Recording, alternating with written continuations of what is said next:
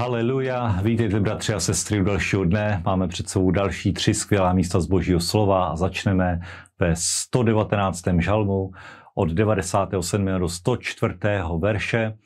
A uh, žalm sto devatenáct je velmi silný, je to nejdelší žalm Božího slova a hovoří o lásce k písmu, o lásce k Božímu slovu, k Božím nařízením a učí nás v této části tři takové věci, jak máme k Božímu slovu přistupovat. devadesátý sedmý verš hovoří o tom, jak jsem si zamiloval tvůj zákon, celý den o něm rozjímám.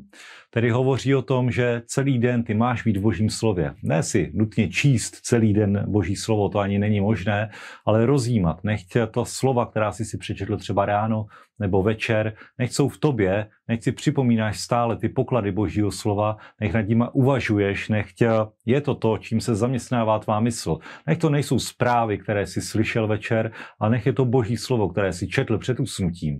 Nech to nadplně tvoji mysl, nech to tě pozbuzuje. A potom devadesátý devátý verš, další, kromě toho číst Boží slovo, rozjímat nad ním, je jednám rozuměj než všichni mí učitelé, neboť rozjímám o tvých svědectvích.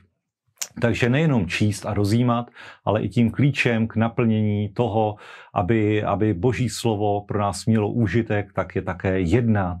Rozumně jednat podle Božího slova, tak, jak jsme o něm rozjímali. A dále tady Boží slovo hovoří, že střežíš svá, tvá přikázání, střežím tvá přikázání, neodchýlil jsem se od nich, to znamená, tak, jak jsem přijal, tak, jak jednám, tak to mám stále ve svém srdci, ve své mysli, střežím to, neodchyluji se. A sto třetí věrš hovoří, jak příjemné je mému patru, jsou příjemné tvé řeči, mým ústům jsou sladší než med. Amen. Haleluja. A to je úplné zjevení, to je úplný klíč, kromě rozjímání, čtení Božího slova, kromě neodchylování se od Božího slova, kromě, kromě jednání Božího slova, tak takovým tím vrcholem, tím tou korunou je hovořit Boží slovo. Bratři a sestry, nech Boží slovo je tvoje slovo, nech v tom není rozdíl, nech se sjednotí to, jak hovoří Bůh a to, jak hovoříš ty, a tehdy z toho budeš mít úspěch, tehdy budeš opravdu zakotvený v Kristovi, v Pánovi, v Božím slově, které se stalo tělem. Amen. To vám přeji, bratři a sestry. Haleluja. Podívejme se do druhého Timotea, druhého listu Timoteovi, čtvrté kapitoly od prvního do dvacátého druhého verše. Je to závěr tohoto fantastického pastýřského listu, kde Pavel hovoří o své službě, o tom, jak končí tady pomalu jeho, jeho pozemská, pozemská služba, pozemský život, a hovoří od šestého verše, neboť já už jsem vydáván v oběť a přišel čas mého odchodu. Dobrý boj jsem bojoval, běh jsem dokončil, víru jsem zachoval. Nakonec je pro mě připraven věnec spravedlnosti, který mi v onen den předá Pán, spravedlivý soudce, a nejen mě, nýbrž i všem, kteří milují jeho zjevení. Amen. Haleluja. Bratři a sestry, kéž toto vyznání, kéž tento závěr uh, v, ve finále našeho života můžeme učinit i každý jeden z nás. Dokončili jsme víru, dokončili jsme běh, dokončili jsme ho jak? Tím, že jsme zachovali víru až do konce, do konce, tak jako Pavel celý život žil z víry, všem, všem těžkostem, každodenním, čelil vírou a nevěřil jenom na začátku, ale víru zachoval po celý život, a proto je pro něj připraven věnec spravedlnosti, který mu Pán osobně předá.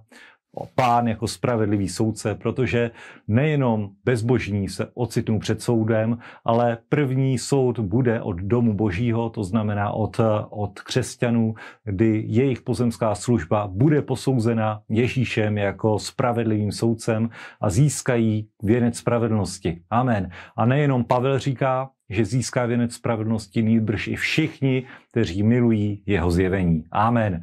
Takže pokud miluješ Pána, miluješ jeho zjevení, miluješ jeho slovo, jsi v něm, rozjímáš nad ním a vydržíš, dokončíš běh, vytrváš, vytrváš, slovo, slovo zachováš, víru zachováš, je pro tebe bohatě připraven věnec spravedlnosti, který ti přidá osobně náš Pán Ježíš Kristus. Fantastické. Sláva Bohu.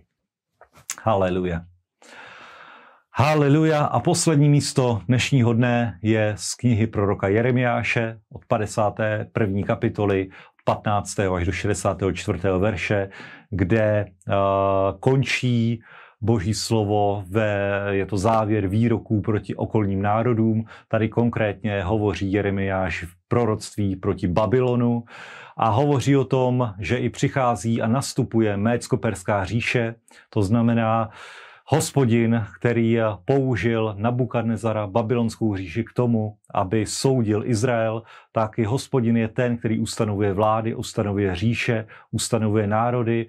A v padesátém třetím verši toho, této kapitoly čteme, že i kdyby Babylon vystoupil až k nebesům a kdyby učinil svou mocnou výšinu nedostupnou, přijdou na něho ode mne ničitelé, je Hospodinův výrok. Bratři a sestry, ať už se děje cokoliv, ať už národy povstávají, padají, nic se nestane bez Hospodinova vedení, bez Hospodinovy vůle, a pokud padl, padla tak velká říše jako Babylon, pokud o ní bylo prorokováno prorokem Jeremiášem tak, jak se přesně naplnilo, tak se naplní i ohledně všech říší, ohledně všech dějin lidstva, takže se neobávej toho, co vidíš, neobávej se toho, co se děje v okolních zemích, protože Bůh má stále všechno ve svých rukou, Bůh stále sedí na trůnu a pevně vládne a nech vládne i ve tvém životě, nech se neuchyluješ do Egypta, nech se neuchyluješ napravo, nalevo, ale stůj v Božím slově, rozjímej nad ním, zachovej víru a buď požehnaný i dnešní den. Mějte se hezky. Šalom, šalom.